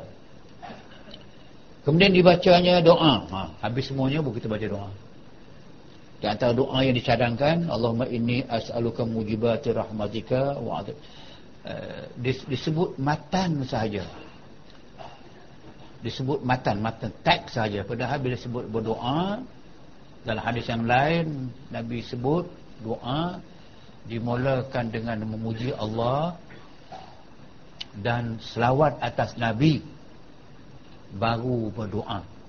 Itu dipanggil adab-adab berdoa. So macam ini disebut matang saja kalau kita nak berdoa kita start dengan alhamdulillah bil alamin hamdan yuwafi ni'amahu yukafi mazidah semua doa tu dan memuji Allah Taala. Lepas doa selawat, lepas selawat barulah baca Allahumma inni as'aluka mujibati rahmatik. Ini di antara doa sekurang-kurangnya, sekurang-kurangnya kita ada bekal. Kalau boleh hafal yang ini, sekurang-kurangnya adalah doa dalam diri kita yang boleh kita baca. Selepas semayan jika nak baca tak baca pun tak apa. Terutama bila kita semayan dengan anak-anak dengan isteri di rumah dan sebagainya ini, ini bekal di antaranya. Sampai kepada penamatnya dengan wassalamun ala mursalin walhamdulillahi rabbil alamin. Habis doa kemudian dibaca. Ma'uzatain ha, ini amalan-amalan yang digunakan selalu oleh orang-orang dulu orang sekarang pun. Jangan tinggal baca muawizat muawizat ayat surah yang memohon perlindungan Allah daripada perkara-perkara yang tidak kita suka tidak kita di antaranya kita tidak suka gangguan syaitan tak suka orang sihir kita tak suka orang dengki kita dan sebagainya. Kesemuanya terkandung dalam al-muawwizat. Muawwizat ini adalah qul huwallah qul falaq qul binas dan hadis sahih Aisyah radhiyallahu anha uh, Aisyah pernah menyebut Nabi mengajarnya. Sebelum tidur malam baca tiga qul. Muawwizat qul huwallah sampai habis. Qul falaq sampai habis qul binas sampai habis tiup di tangan sapu tangan itu ke seluruh badan. Sekadar yang tangan boleh sampai. Hadis sahih. Amalan alul bait keluarga nabi dan para sahabat. Itu sudah mukjizat dibacakan kemudian daripada sembahyang subuh dan maghrib. Ha, memang tidak kesan begitu. Uh, tidur malam pun boleh. Dalam hadis hadis saya buat tadi itu hadis nak tidur malam baca maghrib lepas maghrib pun boleh lepas subuh pun boleh. Dan baca lagi raditu billahi rabba wa bil islami dina wa muhammadin nabiyya. Ayat ini ni saya duk guna uh, dalam pengubatan. Bila bila kita berjumpa dengan kes-kes yang gangguan makhluk halus uh, sampai orang itu lupa dikuasai sepenuhnya oleh makhluk halus. Dan insyaAllah boleh kita selesaikan dalam 5-6 minit 10 minit. Bila orang tu sedar antara sedar dengan tidak tu kita ajar dia mengucap. Syahadah sepenuhnya ashadu ikut dia diikut ashadu an la ilaha illallah wa ashadu ma'afullah ilahan wahidah wa rabban syahidah la ma'budu siwa wa nahnu lahu muslimun. Raditu billahi rabban. Wa bil islami dinan wa bi muhammadin nabiyyan wa rasulah. Apa guna dia? Guna dia adalah yang yang mengganggu selalunya yang mengganggu orang itu adalah makhluk itu makhluk kafir. Jin banyak yang kafir daripada Islam. Macam manusia juga. Manusia kita ini 75% kafir 25% saja Islam. Dalam jin 90% kafir 10 yang Islam. Yang dalam 10 itu pula separuh daripadanya Islam nama saja. Macam manusia. Nama dia Islam beragama Islam tapi amalan tidak yang baki lagi itu pula-pula banyak yang tidak ikut hukum. Buat ikut dan saja. So lebih kurang. Yang berlaku dalam alam alam makhluk halus dengan alam manusia lebih kurang sama dalam konteks kufur. Biarlah kita sekarang dah dekat 7 bilion uh, penduduk dunia ataupun 6 bilion. Kita dalam 1.5 bilion saja. Yang menggambarkan itulah yang kecil. Sama juga dengan ni bila yang mengganggu tadi itu saya yakin dia bukan bukan Islam. Sebab orang Islam ni kalau makhluk yang Islam itu biasanya man salimal muslimin.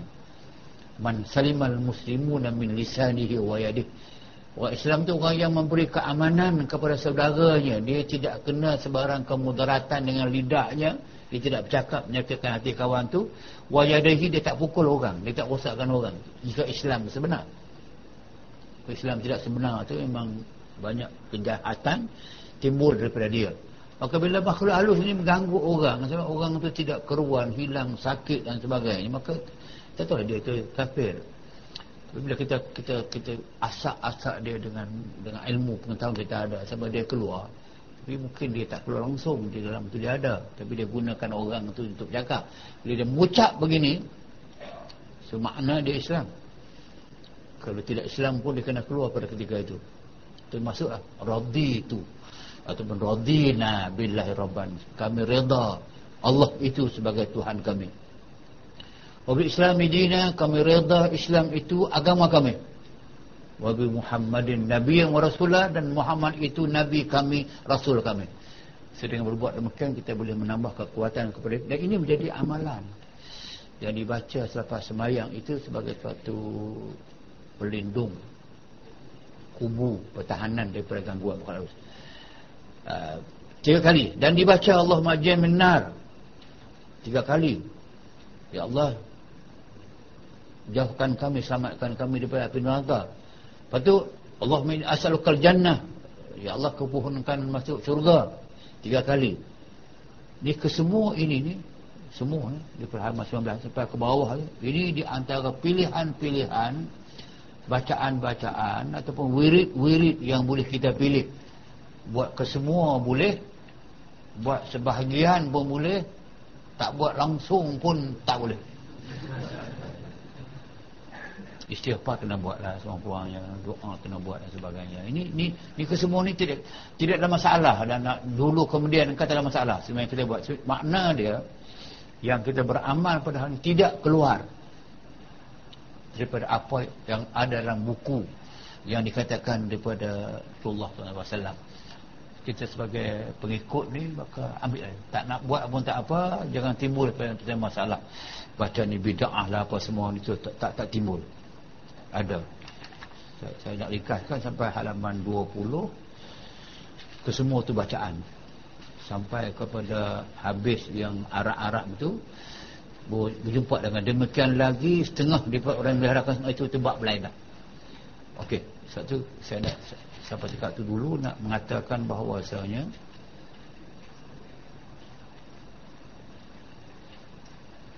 uh, apa yang di, di, dilakukan oleh para pukaha ulama yang duluan ada yang mempunyai ilmu yang berbarakah yang dikekalkan orang mengamalkannya ada ilmu yang tidak berbarakah yang dia ada kitab ada buku juga orang tidak mengamalkannya satu yang saya, saya nak sebut macam di antara ilmu yang berbarakah yang orang pakai dulu zaman dulu. Dia ada satu buku kitab macam ni juga.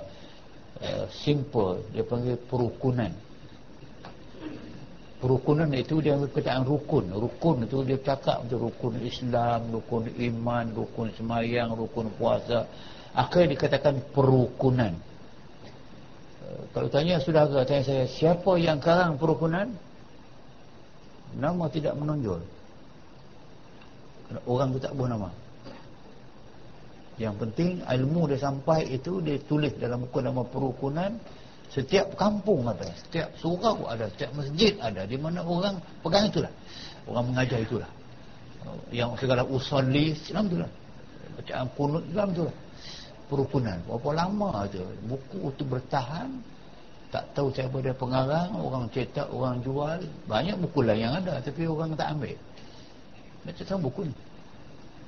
Banyak buku-buku baru yang ada termasuk yang terjemah baru yang dalam rumanas rumanas sebagai tapi saya tengok ini bukan kerja kita lah kerja sesuatu yang baik itu yang Allah Ta'ala pelihara. Dia ada keberkatan ilmu. Itu dia bertambah ilmu dan orang tak jemu baca. Orang suka.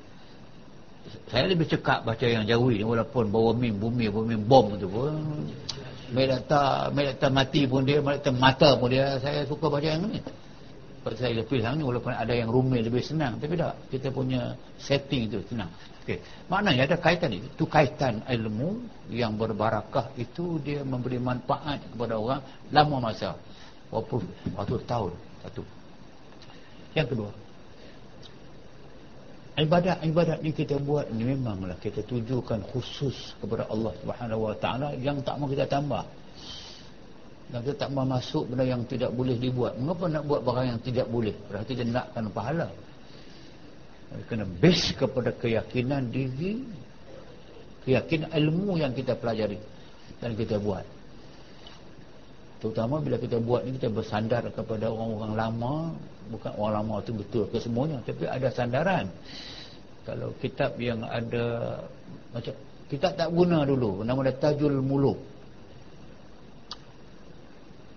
Memang menjadi pegangan setengah orang dahulu di dalam tu dia ada banyak mengarut. Ilmu bintang ada menengok ada nasib ada ilmu apa macam-macam sihir ada dan sebagainya. Dia tadi memang buku tu buku yang melewet maka dia hilang.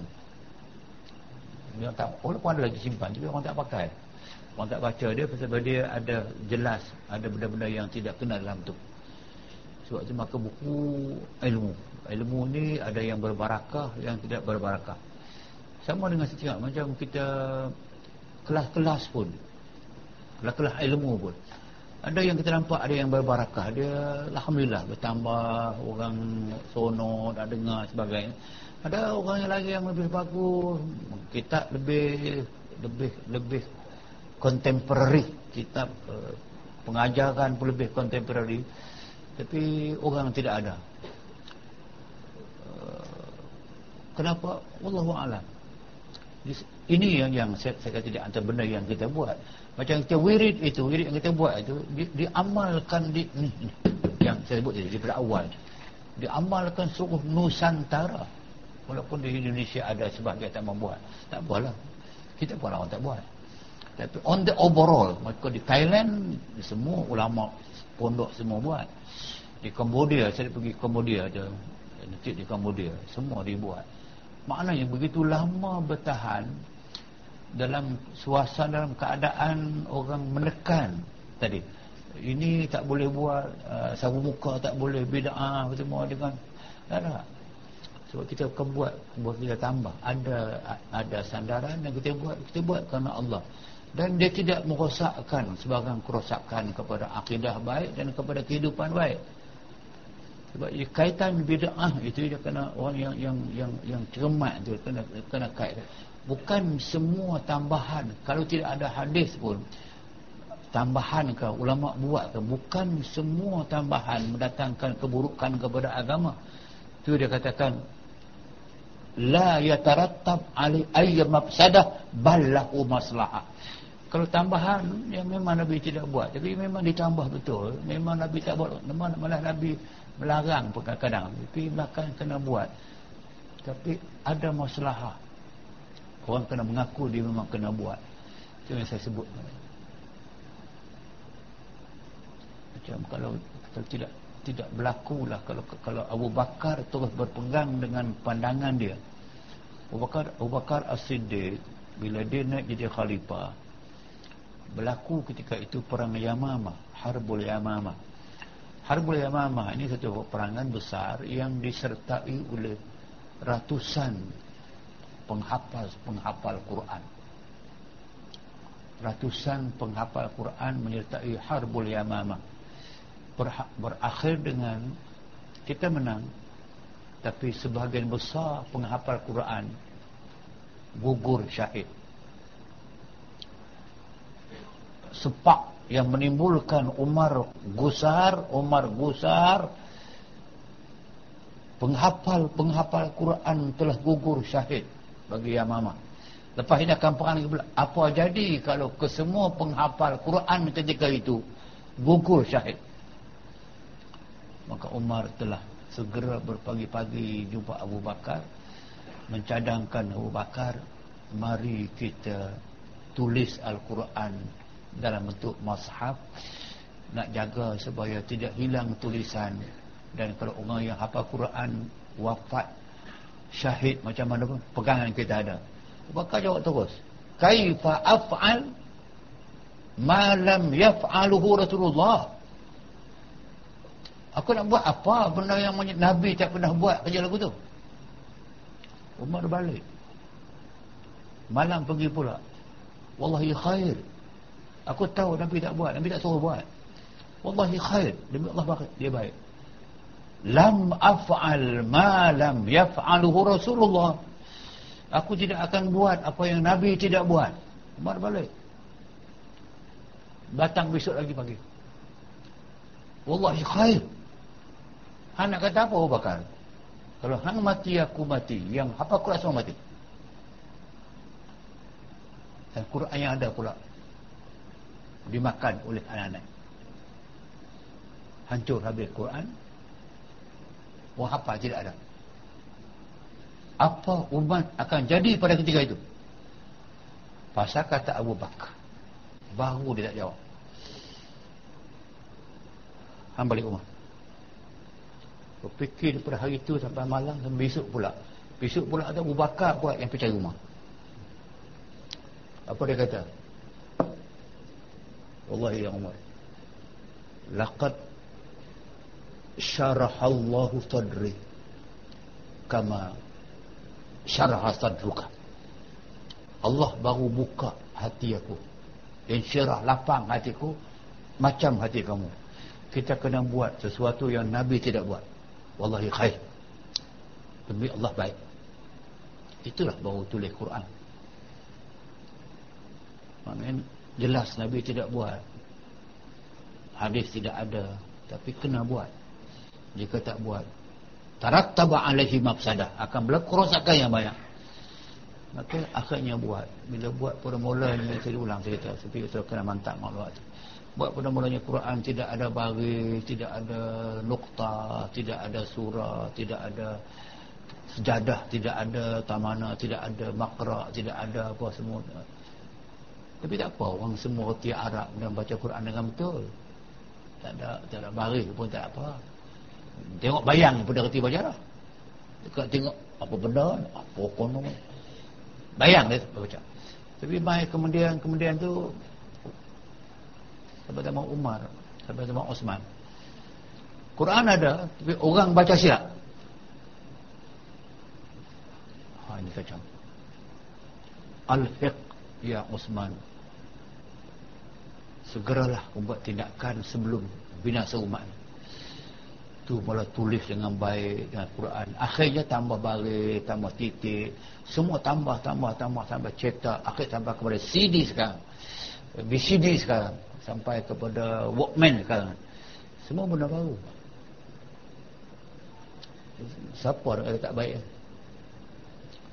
Bukan saja daripada itu. Pada kita kata agama Nabi tak pernah buat kerja cetak. Pada hadis Nabi tak pernah cetak dan sebagainya. Pernah tulis sebagainya sampai ke jawatan mufti tu pun Nabi tak ada jawab mufti.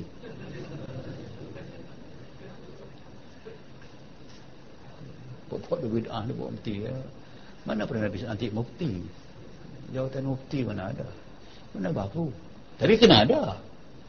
Ada tu bukan kabut tak ada lagi teruk. Itu yang saya pelik sebut mufti ni dia merosakkan nama Islam menangkap orang keluar di taman bunga taman hotel maka elok diberhentikan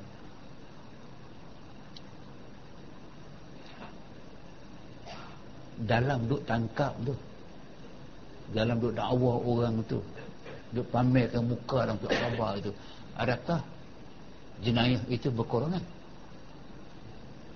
jawapannya terus meningkat dalam masa orang takut tak berani malu dan sebagainya. Orang tangkap juga jenayah masih naik.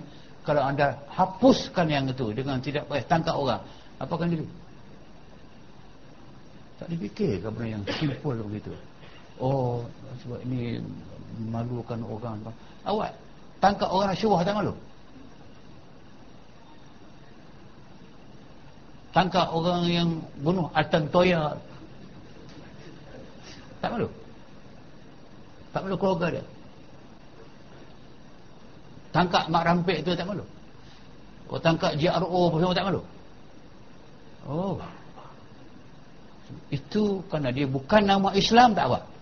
Bila nama Islam saya tak boleh. Itukah yang kita nak jadi panduan? So saya benar makin serius. Bila cadang begitu saja Memang semua sokong. Menteri sokong PM sokong Parlimen sokong Kita nak jadi makin baik kah? Astagfirullah. Itu saya kata sebab itulah maka hal seperti ini yang saya cek tadi. Bila balik kepada yang ini maka saya saya tidak mudah sebenarnya nak menyatakan bid'ah. Tidak tidak semuanya untuk kebaikan. Amalan untuk kebaikan. Ada hadis sahih okey. Hadis dhaif itu untuk kebaikan apa rosak malah mana baik kita biarkan orang ini lepas semayang tidak wirid tidak doa dan terus bersubi semua dengan kita latih orang lepas semayang itu biarlah bagi masa sekejap untuk berdiri, untuk berdoa. Jika tidak ni, nak berdoa bila? Nak zikir bila? Maka pulung sikit tanya lepas semayang tiap. Orang dulu ni, jika dia tak buat lepas semayang pun, dia buat masa perjalanan, masa dalam perniagaan. Dia kurang kata apa? Kata rijalun la tulhihim tijaratun wala bay'un an zikrillah wa iqamis salah wa ita'iz zakah yakhafuna yawman tataqallab sampai akhir ayat dalam surah An-Nur. Orang dulu tu Allah Quran gambarkan mereka itu siapa dia? Rijalun. Para businessmen, business woman. La tulhihim tijaratun. Mereka sibuk berniaga macam mana pun. Sibuk bisnes macam mana pun. Tidak melalaikan mereka daripada an zikrillah. Masa berniaga mereka berzikir. Dan dealing bisnes mereka zikir. Sibuk jual beli pun mereka berzikir. Wa iqamis salah. Mereka tidak pernah tinggal semayang. Sibuk macam menunggu semayang. Wa ita'i zakah mereka bagi zakat tak berhenti Kenapa? Ya khafuna yauman. Mereka takut sangat kepada Allah Taala pada hari pembalasan. Maka tak apalah tak lepas semayang mereka tak zikir pun sebab mereka pergi tu pergi bisnes tapi mereka zikir. Sebab adakah orang sekarang zikir dalam saya buat bisnes? Mana ada? Itu saya kata sebab tu maka zaman seperti ini maka wajar benarlah yang macam ni dihidupkan sekurang-kurangnya bagi memberi ruang kepada orang kita ini mengatakan bahawa ini satu daripada mendekatkan diri Allah Subhanahu Wa Taala.